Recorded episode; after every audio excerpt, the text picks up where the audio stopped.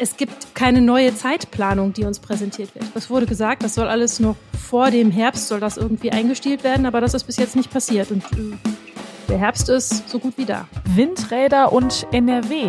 Eigentlich passt das ganz gut zusammen. Hier bei uns gibt es schon einige Windräder und die Landesregierung will auch noch weitere bauen. Es gibt geeignete Flächen und auch viele Leute, die das wollen. Trotzdem geht der Ausbau nur schleppend voran. Wir klären für euch im Aufwacher, warum das so ist. Aufwacher. News aus Bonn und der Region, NRW und dem Rest der Welt. Mit Laura Mertens. Hallo, schön, dass ihr mit dabei seid. Ein extrem trockener und heißer Sommer, jetzt ein auf den ersten Blick sehr nasser Herbst. Das Wetter hat ja wirklich eine 180-Grad-Wende gemacht in nur zwei Wochen. Wie viel der Regen der Natur bisher gebracht hat, das hört ihr später hier bei uns im Aufwacher. Es geht los mit dem Nachrichtenüberblick aus Bonn. Am Sonntagmittag ist es auf der Landstraße 83 zwischen Königsfeld und Bad 9 Ahrweiler zu einem Verkehrsunfall mit acht Verletzten gekommen. Laut Polizei habe sich die Autokarambolage kurz nach 13 Uhr ereignet. Nach ersten Erkenntnissen waren zwei Fahrzeuge daran beteiligt, sagte ein Polizeisprecher. Als am Sonntagnachmittag noch die Unfallaufnahme durch die Polizei lief, waren bereits sechs Rettungswagen und drei Rettungshubschrauber am Unfallort eingetroffen, um die Verletzten zu versorgen und in umliegende Krankenhäuser zu bringen. Die L83 musste infolge des Unfalls für mehrere Stunden vollständig gesperrt werden. Bereits zum dritten Mal seit dem Sommer hat es am Sonntagmittag in einem Mehrfamilienhaus an der Straße am Nippenkreuz in Melem gebrannt. Diesmal brach das Feuer in einer Wohnung im zweiten Stock aus. Zeugen hatten Rauch, der durch ein gekipptes Fenster kam, bemerkt und sofort die Feuerwehr alarmiert. Insgesamt waren rund 30 Feuerwehrkräfte im Einsatz. Verletzt wurde durch das Feuer niemand. Offenbar waren in dem Haus Einrichtungsgegenstände in Brand geraten. In Bonn-Duisdorf gibt es seit diesem Wochenende ein Hundeschwimmbad. Die Pächter haben den Duisdorfer Löschteich der Feuerwehr zu einem Schwimmbecken für Hunde umfunktioniert. Seit dem 1. September ist das etwa 10 Meter lange und 5 Meter breite Becken nun für alle Hunde und ihre Halter geöffnet. Es ist 1,20 Meter tief.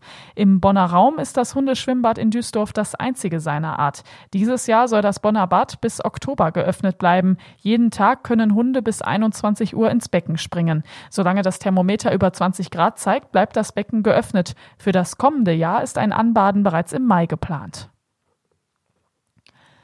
Nach zwei Jahren Corona-Pause hat am Wochenende wieder das Poppelsdorfer Straßenfest in Bonn stattgefunden. Trotz des Regens, der das Fest zwischenzeitlich unterbrach, war das Straßenfest gut besucht. Das Fest wartete mit vielen traditionellen Ständen von ansässigen Geschäftsleuten und Ortsvereinen auf. Es bot eine Bühne für Musik und von Riesenseifenblasen über Bobrutsche bis Kasperle-Theater gab es auch eine Menge Angebote für Kinder. Außerdem hat ein Clown lustige Figuren aus Luftballons gebastelt.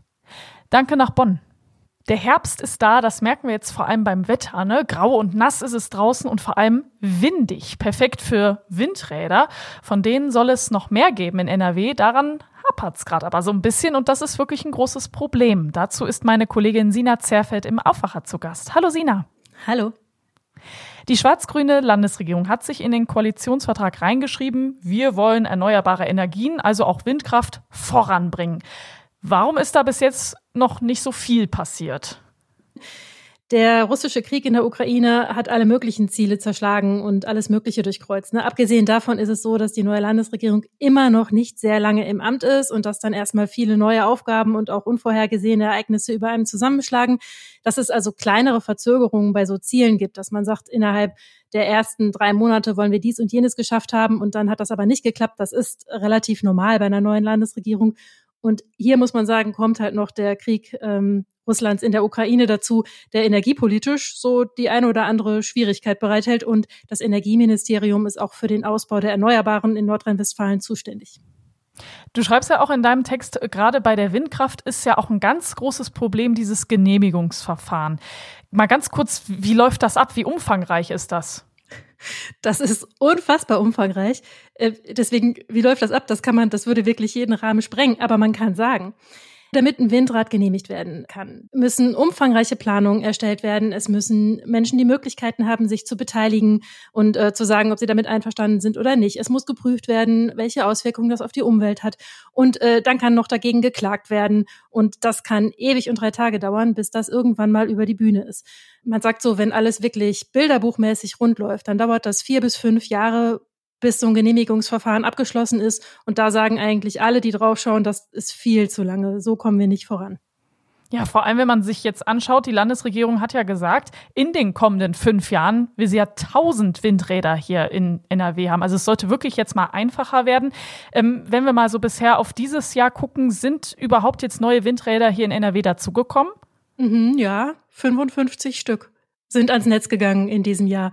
Also da kann man sich äh, schon leicht vor Augen halten, da muss unheimlich viel passieren, damit das wirklich vorangeht.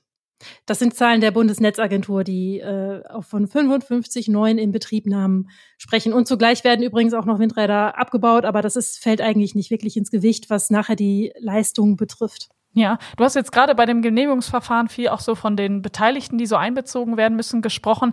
Ähm, aber wie sieht es überhaupt mit den Bedingungen aus? Also ich kann ja jetzt nicht auf jeder x-beliebigen Fläche so ein Windrad hinstellen. Haben wir in NRW denn gute Flächen dafür? Ähm, ja, natürlich. Es gibt noch viele gute Flächen dafür. Was zum Beispiel in der Diskussion steht, ist, dass man Windkraft im Wald vorantreiben will. Das hat die Landesregierung sich auch auf die Fahnen geschrieben. Die sogenannten Kalamitätsflächen. Das äh, hat vielleicht äh, der ein oder andere Hörer oder die ein oder andere Hörerin schon mal gehört. Gemeint sind große Flächen in Wäldern, die ähm, kahlgeschlagen sind durch Sturm, durch den Borkenkäfer geschädigt sind und wo dann wirklich praktisch kein Baum mehr ist. Da gibt es Bestrebungen, da Windräder hinzustellen. Die Landesregierung will, dass das erleichtert wird. Man muss sagen, es gibt daran auch Kritik. Artenschützer sagen, äh, wir brauchen den Wald. Zum einen als CO2-Speicher, zum anderen, weil eben die Artenvielfalt durch den Wald erhalten wird. Da kann man nicht äh, Windräder hinstellen, wenn zum Beispiel Raubvögel dann dadurch gefährdet sind oder Fledermäuse, dass sie da in die Rotoren reinflattern. Das muss ausgehandelt werden, man muss sich die Standorte ansehen, aber es gibt das große Ziel, dass es solche Flächen auch genutzt werden können. Ebenso außerdem andere Freiflächen im Land, die in Frage kommen könnten. Also ich finde, trotz dessen, was du gerade sagst, wenn man das mal ausklammert, ist es ja eigentlich auch, dass man was Gutes noch aus einer schlechten Sache, nämlich kahlgeschlagener Wald durch Borkenkäfer und Schädlinge, damit könnte man ja was Gutes daraus ziehen. Wie sieht das denn aus jetzt auch Leute, die Förster sind oder so Waldbauern? Also gibt es überhaupt ein Interesse von verschiedenen Playern in dieser ganzen Sache, die sagen, ja, wir wollen Windkraft? Gibt es das in NRW? Also der Landesverband Erneuerbare Energien, der sagt, die haben da schon Interessensbekundungen. Die Waldbauern wären da eigentlich sehr scharf drauf, weil sie eben durch die kahlgeschlagenen Flächen äh, natürlich große wirtschaftliche Probleme haben. Ne? Die leben ja von dem Erlös, den der Wald liefert und da ist jetzt erstmal für die nächsten Jahrzehnte nichts. Und da wäre Windkraft natürlich eine Möglichkeit. Also wenn ich das nochmal so zusammenfasse, die Landesregierung hat sich zum Ziel gemacht, Windkraft voranzubringen. Viele Beteiligte sagen, ja, das wollen wir, die Bedingungen sind auch ganz gut. Aber trotzdem sprechen wir beide gerade darüber, es kommt irgendwie nicht so richtig voran. Gibt es denn irgendwas Konkretes von der Landesregierung? Gibt es irgendeine Ankündigung, irgendwas, was die jetzt auf den Weg bringen wollen? Da gibt es schon konkrete Aussagen. Die gibt es allerdings auch schon lange. Und das waren eben Dinge, die sollten eigentlich ähm, noch vor dem Herbst eingestielt werden. Also es soll äh, neue Regelungen geben dazu, dass eben im Wald Windkraft leichter ermöglicht wird. Das äh, es betrifft nicht nur Windkraft, sondern auch Photovoltaik. Da sollten mehr Möglichkeiten geschaffen werden für große Photovoltaikanlagen, da wo Platz ist, auf freien Flächen oder auch auf landwirtschaftlichen Flächen. Es soll eine Taskforce Ausbaubeschleunigung äh, an den Start gebracht werden. Da ist es seit die Landesregierung im Amt ist, dass das zeitnah passieren soll. Das ist auch jetzt die jüngste Aussage. Es soll immer noch zeitnah passieren. Die soll dafür sorgen, dass Genehmigungsverfahren vereinfacht, digitalisiert und viel, viel schneller abgewickelt werden sollen. Da ist es jetzt, die Verfahren sollen jetzt auf wenige zentrale Stellen im Land konzentriert werden, nicht wie im Moment. Äh, alle möglichen Behörden sind dafür zuständig. Das sind schon durchaus konkrete Ziele. Auch die 1000 Meter Abstandsregel, das mag dem einen oder anderen was sagen. Das ist die Regelung, dass bestimmte Abstände einzuhalten sind zwischen Windrädern und Wohnbebauung. Da soll es als allererstes mal eine Erleichterung geben, dass wenn man bestehende Windkraftanlagen hat, die sind älter, nicht mehr so leistungsfähig und man will die ersetzen durch neue leistungsfähige Anlagen, das ist das sogenannte Repowering dass da diese 1000 Meter Abstandregel jetzt schon wegfällt und dann später mit einer neuen Landesentwicklungsplanung soll das überhaupt gar nicht mehr äh, vorkommen. Nur es gibt keine neue Zeitplanung, die uns präsentiert wird. Es wird gesagt, es wurde gesagt, das soll alles noch vor dem Herbst soll das irgendwie eingestielt werden, aber das ist bis jetzt nicht passiert und äh, der Herbst ist so gut wie da. Danke dir, Sina. Sehr gerne. Vom Wind geht's weiter zum Wetter. Das beschäftigt uns auch in unserem zweiten Thema hier im Aufwacher. Ich war am Wochenende im Bergischen Land im Wald spazieren und meine Güte, also so nass bin ich schon lange nicht mehr geworden. Gerade am Sonntag, da hatte sich das so richtig eingeregnet, pausenlos, den ganzen Tag lang hat's geschüttet. Und ich habe mir gedacht, boah, wie schnell es doch Herbst geworden ist. Also vor gut zwei Wochen haben wir noch über Hitze, Dürre und Wassermangel hier im Aufwacher gesprochen. Da ist der Regen ja jetzt eigentlich gut. Oder was hat es bislang gebracht? Michael Höhing aus dem Aufwacherteam hat sich einen Überblick verschafft. Hallo Michael. Entspannt sich die Lage wieder? Ja, hallo Laura. Ja, leider nicht auf allen Ebenen, aber fangen wir mal mit den guten Seiten an. Der Rheinpegel entspannt sich wieder. Da hatten wir ja wirklich rekordverdächtige Niedrigstände, zum Teil ja sogar Negativstände beim Pegel. Das hatte große Auswirkungen auf die Binnenschifffahrt. Der Regen, der hat da in den letzten zwei Wochen, der da gekommen ist, der hat schon geholfen. Und der hat auch jetzt das Wochenende, wo es auch nachts mal ein bisschen länger geregnet hat, wirklich die Pegel auch wieder ein bisschen ansteigen lassen. Das ist gut für die Schiffe. Hier gibt es nämlich aktuell auch keine Gefahr mehr, dass Schiffe an einigen Stellen nicht mehr durchkommen. Und wenn der Pegel jetzt so weiter steigt, und danach sieht's ja auch aus, wenn man sich die Wetterprognosen so anguckt, dann kann man die Schiffe auch bald wieder kräftiger beladen. Das kommt uns dann allen zugute. Viele Preissteigerungen hatten da ja auch immer etwas mit dem niedrigen Rheinpegel zu tun zuletzt, weil die Schiffe weniger transportieren konnten zu den gleichen Kosten als normal. Allerdings bei den Talsperren, da ist die Lage immer noch recht schwierig. Der Füllstand immerhin bei rund 66 Prozent, die Tendenz aber eher fallend.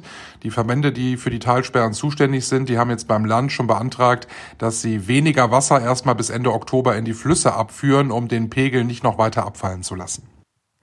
Ja, das ist ja schon mal gut. Freuen sich denn jetzt auch die Bauern? Ja, einige sicherlich. Wasser haben wir hier dringend gebraucht. Die Felder waren stellenweise wirklich knochentrocken. Einige Bauern haben manuell gewässert. Das ist natürlich ordentlich ins Geld gegangen. Man muss allerdings auch leider sagen, für ein paar Pflanzen in der Landwirtschaft kommt der Regen zu spät. Die Kartoffeln zum Beispiel, die haben sehr lange gelitten. Und auch der Mais hat eigentlich schon vor ein paar Wochen dringend Wasser gebraucht. Da dürfte die Ernte also fast durch sein. Das wird sich nicht mehr verbessern können. Das merken wir dann vor allem bei den Kartoffeln. Das ist ja nun mal ein Lebensmittel, was sehr viel verkauft und genutzt wird. Die fallen in diese Jahr deutlich kleiner aus. Das hat dann Konsequenzen für Kartoffelprodukte.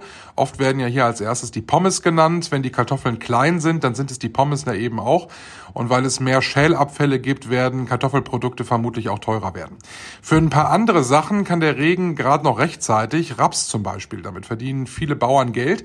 Und auch die Zuckerrüben, die im Rheinland viel angebaut werden, sind wichtig. Die haben gerade noch mal Glück gehabt. Die Bauern hoffen aber, dass das Wetter jetzt so eine Weile bleibt, wie es jetzt aktuell ist, also eher ein bisschen verregnet und es dann eben keinen goldenen Oktober gibt, äh, der so eher an Spätsommer erinnert, weil so eine weitere Trockenphase, das wollen die Landwirte momentan natürlich nicht, weil das würde vieles wieder kaputt machen. Jetzt hat es aber ja wirklich sehr, sehr viel geregnet. Wie wirkt sich das denn überhaupt auf unsere Böden aus? Also ist die Dürre damit überstanden?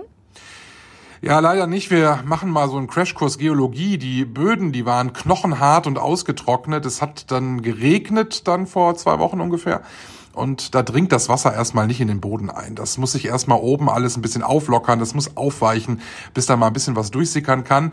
Wenn man sich den Regen der vergangenen zwei Wochen anguckt, dann reicht das hier bei uns in NRW gerade mal für 25 Zentimeter. Also wenn du jetzt mit dem Spaten in den Boden gehst, dann sind die ersten 25 Zentimeter so ganz okay. Alles, was da drunter ist, das ist staubtrocken. Also in den unteren Erdschichten ist es noch katastrophal, diese Dürre. Das macht einigen Pflanzen jetzt erst einmal nicht ganz so viel aus, nämlich allen Flachwurzlern.